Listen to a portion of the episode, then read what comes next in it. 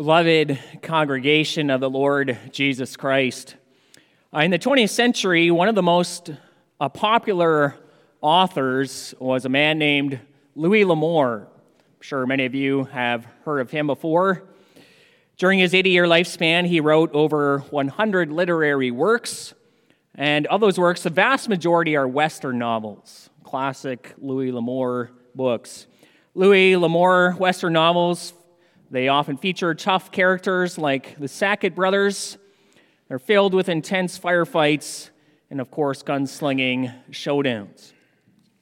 And while you can count on all those things showing up in Louis L'Amour's Western novels, there's one thing you can be sure of right from the start the hero is going to win.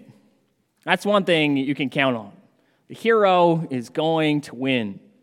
No matter what the odds, even if he's all on his own, he will come out on top. And we find a similar thing in the Samson story. At certain points in the Samson story, all the odds are stacked against him, it seems. It's one man against all of the Philistines. And there are points in this story, the Philistines appear to have him just where they want him. Yet, just when they think they're going to win, that's when they lose another battle. We're going to see that in our text this morning, too. Yet it would be wrong to say that in these moments, Samson is all on his own. No, he's not.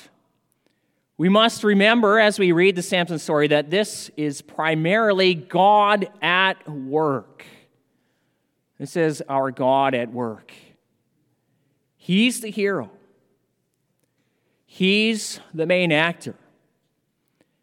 And in this showdown at Jawbone Hill in our text, it's not just Samson fighting, the Lord is at war. And we can be certain right from the very beginning that God is going to win. God always wins. In fact, that's, that's the story of the entire Bible. God will win the battle. We can be sure of it right from the start. Those who fight against God will be humbled, brought low, defeated. But those who turn to Him and trust in His salvation, they will be saved. So, as I preach to you God's word this morning, I'll do so under the following theme God's enemies are humiliated in the showdown at Jawbone Hill. We'll look at, first of all, an escalating battle, second, a surprising victory, and third, a gracious refreshment. So, in the, in the last chapter, the previous chapter, uh, Judges 14, the hostility between the Philistines and Samson, it began. We read about how Samson lost the riddle challenge to the Philistines at his wedding. And so he owed them all a, the 30 Philistines there, a set of new clothes. And filled with the Spirit, he went down to Ashkelon, killed 30 Philistines, stripped them of their clothing, and gave them to his 30 Philistine companions. And with that, the battle between Samson and the Philistines had begun. Or we could say between the Lord and the Philistines had begun. Yet after that initial battle, there, there appears to be a ceasefire, if you will, a time of peace. Samson went back to his father's house, stayed there many days. But when the heat, wheat harvest came, things heated up again. Samson decided to go back to Timnah to visit his wife. But his father in law prevented him, saying, I really thought you utterly hated her, he said, so I gave her to your companion. And it's easy to understand the man's logic. After all, his daughter, Samson's bride, cried on Samson's shoulder the entire seven days of the wedding feast, claiming that Samson only hated her. And after the wedding, Samson completely abandoned her for quite some time. So, trying to appease Samson, the man offered his younger daughter to him instead. But Samson was not appeased. Instead, he became more angry. This time I'm justified in attacking the Philistines. Samson went out to get revenge, and how he did. Caught 300 foxes, or, or perhaps jackals. He tied their tails together, stuck a torch in between the tails, lit the torches on fire, and let the foxes loose in the wheat fields of the Philistines. Talk about mayhem. Being harvest time, the wheat would have been quite dry by now. It easily would burn up. And soon fires spread and consumed grain piles, wheat fields, and even orchard or olive orchards. And you can imagine Philistine farmers running here, there, and everywhere, trying desperately to put out fires to save some of their crops. See, this was a, a massive attack on the Philistine economy. Months of work going up in flames. Food supplies, they would run low. And olive orchards, it would take years to grow, to grow back again. Well, the Philistines were not about to stand for this. And when they learn the reason Samson burned their fields, they lash out again. They went up to Timnah. They burn Samson's wife and her father. Unsurprisingly, Samson feels even more justified in attacking the Philistines, even vowed, saying, If this is what you do, I swear oh, I will be avenged on you. After that, I will quit. And then it says, Samson went down to the Philistines, struck them with a great blow. We don't know how many Philistines died, but what is clear, it's far more than, than, the Philist, than the 30 Philistines that Samson had killed at the end of the last chapter. And with this attack by Samson, we start to see a pattern emerging here. We begin to see a revenge cycle. First, there's some kind of attack by the Philistines. Following that, there's retaliation by Samson. Each time the cycle repeats itself, things get more intense. It's an escalating battle between them. And this is a cycle so far. First, the Philistines blackmail Samson's wife. Samson kills 30 Philistines. The man from Timnah gave away Samson's bride.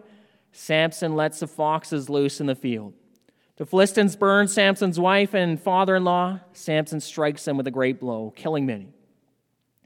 And when we look all at all of this, we, we should ask ourselves what should we make of this? What are we to learn from this pattern? Well, we might think this merely provides warnings about anger and revenge. And to be sure, we, we can learn that lesson here. After all, Proverbs 10, verse 12 says, Hatred stirs up conflict, but love covers all wrongs. Or take Proverbs 17, verse 9 Whoever covers an offense seeks love, but he who repeats a matter separates close friends. Indeed, good to learn that lesson. Yet that is not the main point of this text. We should ask what is God doing here? What's He showing through the cycle and by this pattern? Well, here we see God working through Samson to end Philistine rule over his people. And no matter how hard they try, the Philistines are not going to win. You know, the Philistines, they believed they were kings of God's people, Israel, and, in a real sense, they were. But because God was the true king of Israel, the Philistines would never beat the Lord. And God's enemies are never going to win against God's spirit filled Savior. Think for a moment of the mindset of the Philistines. If you were a Philistine in this situation, you would probably think to yourself, we should be able to win this battle hands down. Here we are, an entire nation against one man. Surely we are going to win eventually. The Philistines are missing something. They're missing the eyes of faith. They don't understand that God fights for Israel. They don't understand that no one can make war against God and win. The same is true of Jesus Christ. Jesus Christ is the ultimate spirit filled Savior. And like Samson, God was using only one man, Jesus Christ, to save his people. And no one who fights against Jesus Christ will ultimately win. It just cannot happen. It won't happen. We see something of that during his ministry as well. During his ministry, you see something of an escalating battle between Jesus Christ and the religious leaders, like the Pharisees. The Pharisees and the teachers of the law, they were ruling over God's people. They ruled with harshness. They ruled for the sake of their own power. But then came our Lord Jesus Christ as he taught the people, as he associated with sinners. It drew the ire of the religious leaders. First, they tried challenging Jesus. Christ always had a biblical answer. Then they tried trapping Jesus in his words. It never worked. Christ left them stumped. Soon the Pharisees were plotting how they might kill the Lord. Surely they could defeat him eventually, couldn't they? But the rulers in the time of Jesus were never going to win against Christ. And the same is still today. So I'm asked, first of all, ask you Are you fighting against God in your life? Fighting against his appointed Savior, Jesus Christ? Well, you must understand that will never work. It's useless to fight, no matter how hard you try. So we must give up fighting against God, fighting against Christ, but come to Him instead in humility. Find salvation in Him, find life in Him. That's the only way. And at the same time, this message is comforting for us who know Christ as Lord and Savior. No matter how strongly people might fight against Christ or his bride, the church, they will eventually lose. Christ is on the throne. He will be victorious. And the church will be victorious in Christ. That brings us to our next point surprising victory. After Samson struck the Philistines, he returned to Israelite territory. Verse 8 says, He stayed in the cleft of the rock of Etam.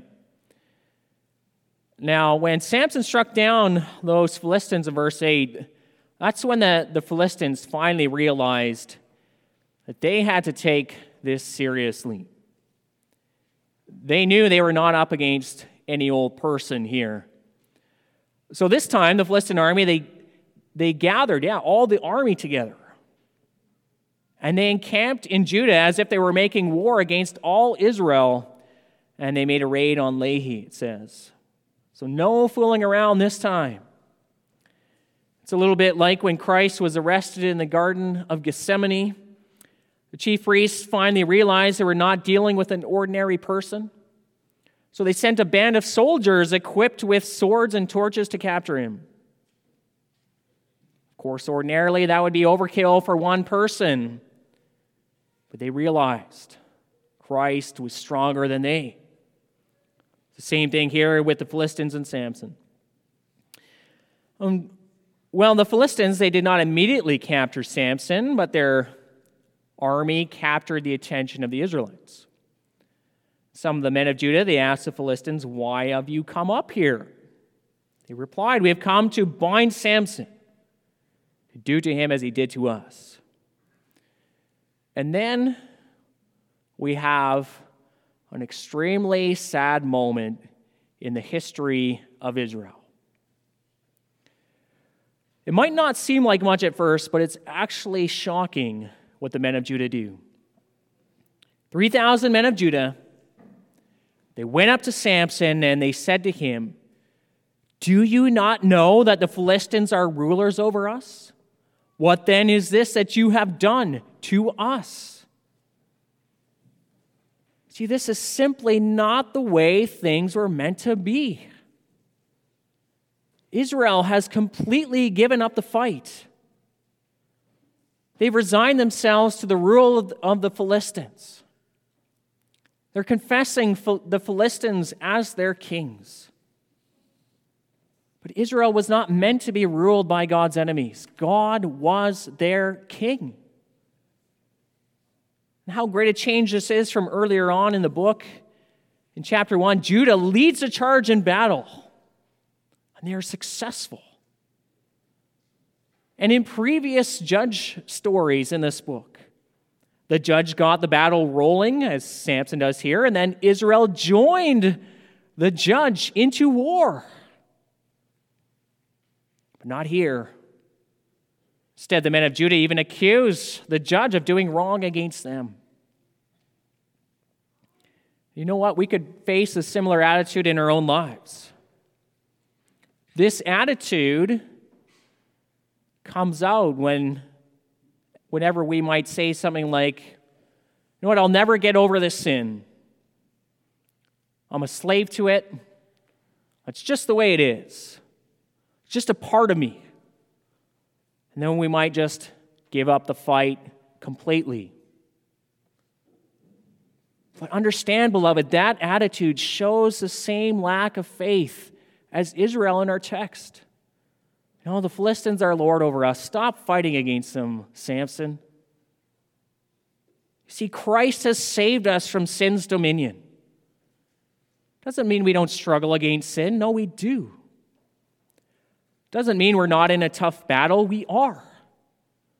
But it does mean there is a fight. There must be a fight. The people of faith, they don't accept sin as their ruler. Instead, they fight against it, even though the battle might be fierce. Sadly, Israel had given up the fight. That's precisely because they're not looking with the eyes of faith, but Israel should have. Look at Samson, Israel. Look at what God is doing. One spirit filled person is taking on all the Philistines. That's all it takes to bring salvation. Turn to God. He can give you His Spirit too. Your enemies will not stand against you with God on your side. Live by faith. Sadly, Israel bound up Samson, handed him over to their enemies. Samson made them swear not to attack them themselves. But then Samson agrees to be handed over. They bound him with two new ropes, brought him to the Philistines. And when the Philistines saw Samson, they gave a great shout, thinking they had finally got their man. But again, the Philistines do not understand the power of God's Spirit. Spirit of the Lord rushed upon Samson again, giving him incredible strength. The ropes on his arms became like flax that had been burned, merely nothing at all. Or to give another image, think of somebody in handcuffs. This would be like someone in handcuffs pulling apart those, those metal handcuffs as if they had suddenly become Play Doh. No resistance at all. Then Samson spotted a donkey's jawbone. He grabbed it and he struck down a thousand men. A thousand men with the jawbone of a donkey. Surprising victory. So Samson proclaimed, with the jawbone of a donkey, heaps upon heaps, with the jawbone of a donkey, struck down a thousand men. Samson's making a play of words here, a play on words. See, the word heap and donkey in Hebrew, they're virtually the same. So Samson may be saying something like, With the jawbone of a donkey, I've made piles of donkeys all around. Right, I've turned the Philistines into donkeys, and they're just piled up. Here they are. It's a statement of humiliation. The Philistines thought they had won, but now they are humiliated. They are defeated. And this is exactly the kind of thing we see in our Lord Jesus Christ. Remember, the people of Israel, they delivered up Jesus Christ to his death. They handed their own Savior into the hands of lawless men. But unlike Samson, Christ did not free himself in order to fight his enemies, such as the Roman soldiers. But he could have. And as the Son of God, he could have done so even more than Samson. Christ could have freed himself like Samson at any moment, humiliated those who tried to crucify him. Yet Christ Jesus allowed himself to be put to death, suffering a humiliating death. And Christ's enemies, the chief priests, the scribes, the Pharisees, after fighting against Jesus for so long, finally they thought they had won. That's why they mocked him while he hung on the cross. You can be sure the devil was celebrating too. But just when they thought they had won, Christ dealt them a humiliating defeat. And Christ used the most surprising of weapons in this battle. He used the cross itself to defeat his enemies. The cross was a Roman tool for execution, the most unlikely weapon there is for someone being crucified. But Christ used it to defeat sin and Satan, death and the devil for us. Think of what we read in Colossians 2. God disarmed the rulers and authorities and put them to open shame by triumphing over them in Him. Or what we could translate it as triumphing over them in the cross. Christ defeated the devil and all his demons through the cross. He put them to open shame, beating them by being crucified himself. And on that note, it's fascinating to, to understand the location Christ was killed. The Bible says he was crucified at Golgotha. Golgotha is a hill outside Jerusalem, and it means place of the skull. We might even call it Skull Hill. While it doesn't refer to the skull of a donkey, the similar, similarities to our story are eerily similar.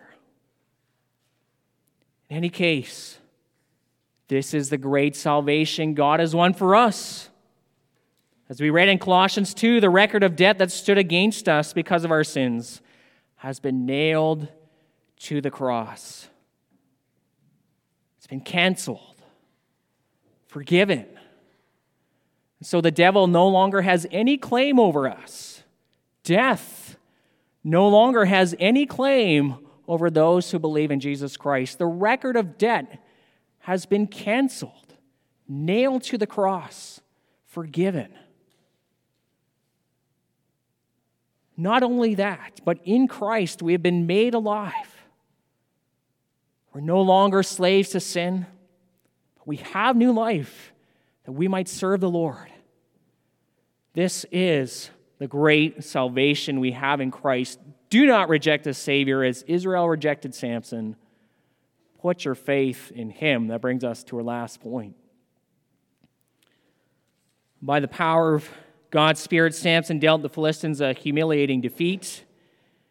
But then we are immediately faced with Samson's weakness. He's very thirsty. Called upon the Lord. You have granted this great salvation by the hand of your servant, and shall I now, shall I now die of thirst and fall into the hands of the uncircumcised? Samson is reminded of his weakness. The Lord let him feel that. You know what? The Lord often does that sort of thing. We may experience a time of success in our lives or perhaps a period of strength. And then so often we forget that God was our strength the entire time. And so God sometimes brings us through a period of weakness or suffering lest we boast in ourselves.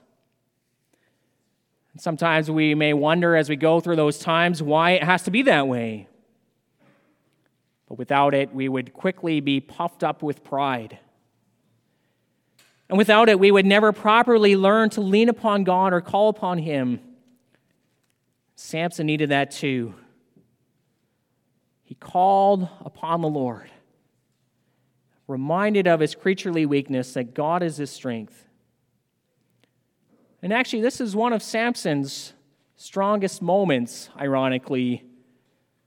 For as Paul says in 2 Corinthians 12, when I'm weak, then I'm strong. That's because when he was weak, the power of Christ rested on him. Same is true for us. The Lord heard Samson's call, split open the hollow place at Lehi, water came out from it. God graciously refreshed his servant. The same is true in Jesus Christ. His strength was spent after the cross. He gave up his spirit. He was raised to life again. Hebrews 5 says about Christ, in the days of his flesh, Jesus, Jesus offered up prayers and supplications with loud cries and tears to him who is able to save him from death, and he was heard because of his reverence. God the Father heard his Son, raised him from the dead again.